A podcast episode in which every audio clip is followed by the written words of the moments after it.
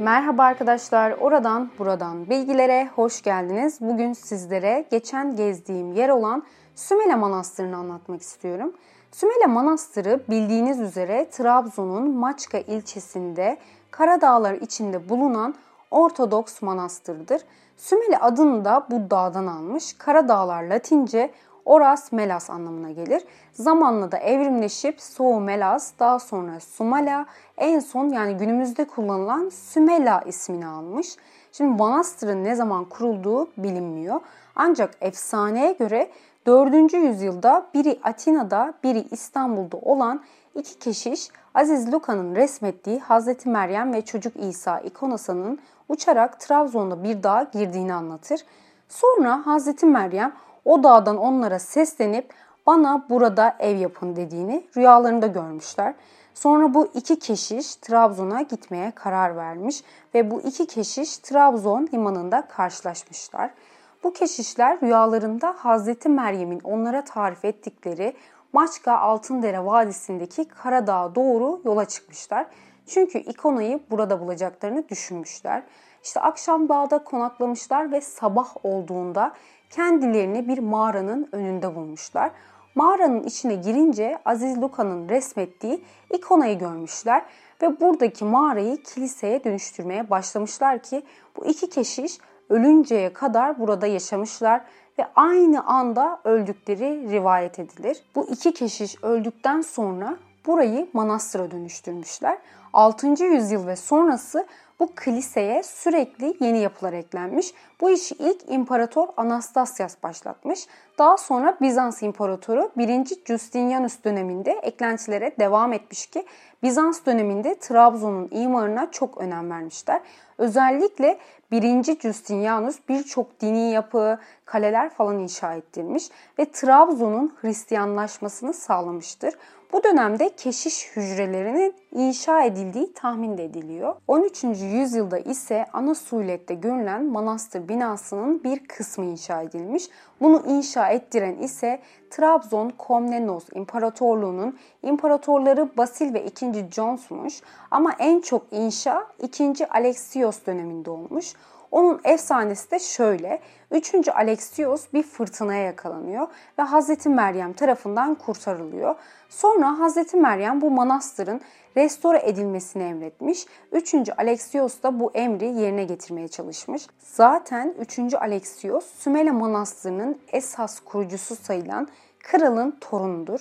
3. Alexios 1350'deki taç giyme merasimi için Sümele'yi seçmiş ve o taç giyme merasiminin anısına bu olayı canlandıran bir kitap evi yaptırıp manastıra vermiş. 3. Alexios Sümela'ya bayağı kitap bağışlamış. Mesela Bizans koleksiyonlarını kaplayan Ceylan deriliği 17 adet yazma eseri gibi bağışlarda bulunmuş.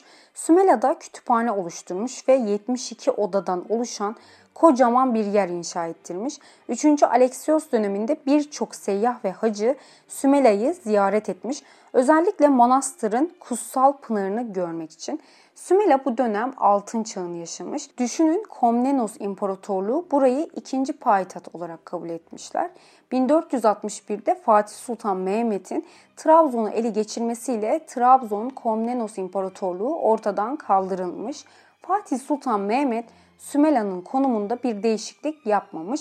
Hatta burayı ziyaret etmiş. Ziyaretinden sonra bir ferman yayınlayarak manastıra imtiyazlar vermiş. İmtiyaz şu, manastırların bütün arazi ve mallarının rahiplere ait olduğunu açıklamış ve rahipleri vergilerden muaf tutmuş. Osmanlı İmparatorluğu'nun özellikle Fatih Sultan Mehmet'in bütün dinlere, fikirlere saygı geleneğini aşırı takdir ediyorum.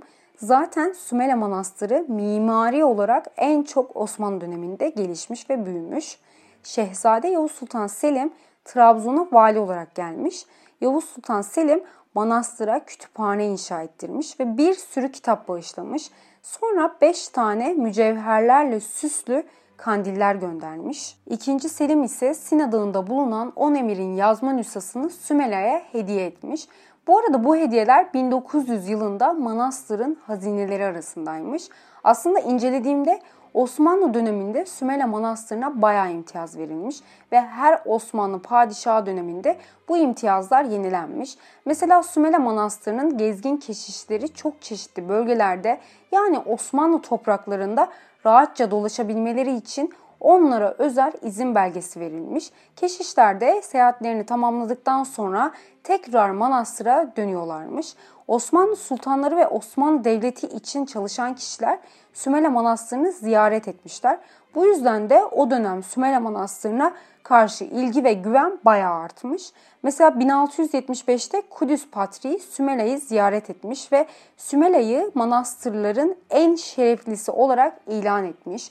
Eflak, Boğdan, Moldavya, Leh prensleri Sümele Manastırı'yla çok ilgilenmişler. Bu ziyaretler, ilgiler falan manastırın tarihinde entelektüel birikimler oluşturmuş ki Sümela'da bayağı iyi bir kütüphane oluşmuş. O dönem Trabzon'dan kitaplar getirilmiş. Sonra Yorgi Aybosan adlı bir Rum, Trabzon'daki Rum okulundan 72 ciltlik Rumca kitabı Sümele Manastırı'na yollamış. 1919'a kadar Sümele Manastırı aktifmiş. İşte hac ziyaretleri falan yapılırmış. Sonra 1923'te Türkiye Cumhuriyeti'nin kurulması ve Lozan Antlaşması hükümlerine göre bölgedeki Rumları Yunanistan'a gönderilmesiyle Sümele Manastırı'ndaki papaz, keşiş falan da Yunanistan'a göç etmişler. Giderken değerli eşyalarının çok azını almışlar. Değerli eşyaları manastırının içine, etrafına falan gömmüşler.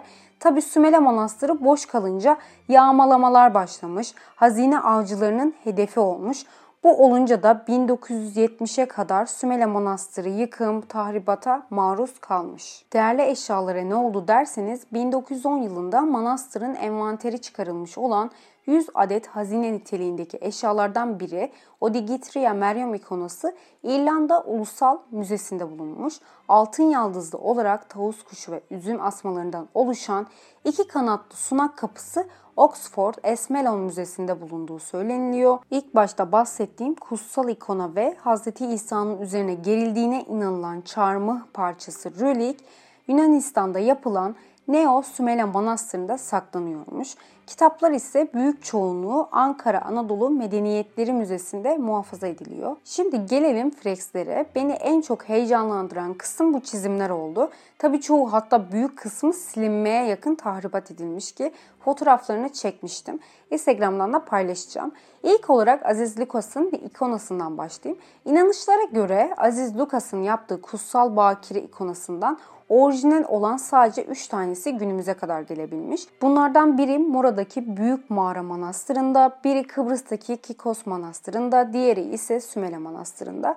Bu ikona inanışa göre hastalığa, verimsizliğe, kıtlığa, her kötü şeye yardımcı olduğuna ve mucizeler yaratabildiğine inanılıyormuş ki ziyaret edilmesinin başlıca sebebi bu ikonadır. Mağara tapınağın önüne yapılmış yaratılış sahnesi çizilmiş. Dünyanın yaratılış sahnelerinde eski ayetin tekvin babı temel alınmış. Hazreti Adem ve Hazreti Havva'nın yaratılışı yer alıyor. Benim ilgincime giden Hazreti İsa'nın dünyanın yaratılışından tutun, Hazreti Adem'in ve Hazreti Havva'nın yaratılışından, cennetten kovuluşuna kadar her sahnede Hazreti İsa da bulunuyor. Bunun sebebi ise Hristiyanlık inancına göre Hazreti İsa'nın dünya ve Hazreti Adem'in yaratılmadan önce de var olduğu inanışını vurgulamak içinmiş. Başka bir Frex ise Kayın'ın kardeşi Habil'i öldürmesi yani Habil ve Kabil olayı. Ama Hristiyan ve eski ayette Kabil'in ismi Kain diye geçer ve bu Frex'te yeryüzündeki ilk cinayeti anlatıyor. Hz. İsa'nın dirilişi ve uyuyan askerlerle ilgili bir sahne var. Bu Frex'in öyküsü Hz. İsa'yı çarmıha gerdikten sonra Yahudi kainlerinin Pilatus'a Hz. İsa'nın hayatta iken öldükten sonra dirileceğini bildirdiğini söylemeleri üzerine defin yerine Pilatus tarafından askerler gönderilir. Hz. İsa defnedildikten sonra dirilmiş, mezarının kapısında bekleyen askerler uyuyakalmış, yüzbaşı ise olay anından kaçtığını, bu dirilişe tanık olan melekleri resmetmişler. Şüpheci Thomas Franks'inde ise Hz. İsa'nın dirilişinden sonra Thomas karşısındakinin Hz. İsa olduğundan şüpheye düşüyor ve Hz. İsa'nın böğründeki yaraya dokunuyor, olarak resmedilmiş. Boş mezar Franks'inde ise Cebrail Hazreti İsa'nın lahdinin başında oturuyor ve boş mezarı işaret ederek kadınlara Hazreti İsa'nın dirilerek oradan gittiğini anlatıyor. Bu kadınlar Hazreti Meryem, Yakup'un annesi ve Salome. Başka bir duvarda ikinci izni konsülü sahnesi resmedilmiş. Konsül neydi? Kilise hayatının ortaya koyduğu tüm problemleri çözmek, tartışmak üzere bir araya gelen din adamları kuruluna deniliyor. Sümele Manastırı'ndaki ikinci kez yapılan 7. konsülü betimlemişler. Bu sahnede böyle sert tartışmalar falan yaşandığı görülüyor. Başka bir freks ise körün gözlerinin açılması sahnesi çizilmiş. Aslında bu öykü Yuhanna İncil'inde geçiyor. Hz. İsa havarileriyle yürürken doğuştan kör bir adama rastlıyor. Havariler Hz. İsa'ya adamın kör doğmasının nedenini sorunca Hz. İsa adamın bir mucizenin gerçekleşmesi için kör doğduğunu söylüyor ve sonra yere tükürerek çamur yapıyor ve çamuru kör adamın gözlerine sürüyor. Daha sonra adama git havuzda yıkan diyor ve adam yıkandıktan sonra gözleri açılmış olarak geri dönüyor. Başkalaşım yani metamorfosis sahnesi var. Bu sahne çok ilginç. Hz. İsa iç içe geçmiş sekizgen bir yıldızın içinde sağ eliyle takdis işareti yapıyor. Sol elinde ise bir kağıt tomarı tutuyor. Hz. İsa'nın yanında ise Hz. Musa ve Hz. İlyas peygamberler var. Havarilerden iki tanesi Yakup ve Yuhanna korku ile yere kapanmış.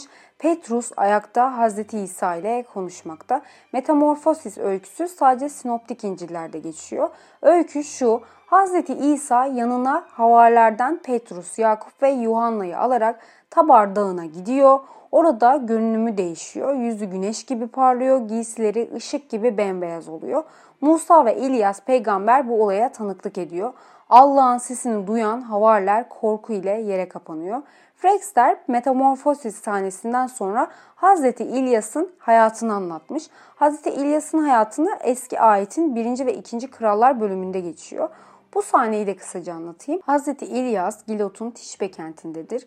Bir gün Allah tarafından görevlendirilerek Samiye'nin putperest kralı Ahav'a kendisi söylemedikçe gelecek yıllarda yağmur yağmayacağını bildirir ve bu bildiriden sonra da yağmur yağmaz. Frexlerden birinde halk kral ve eşi Isabel'e yağmur yağdırması için yalvarıyor.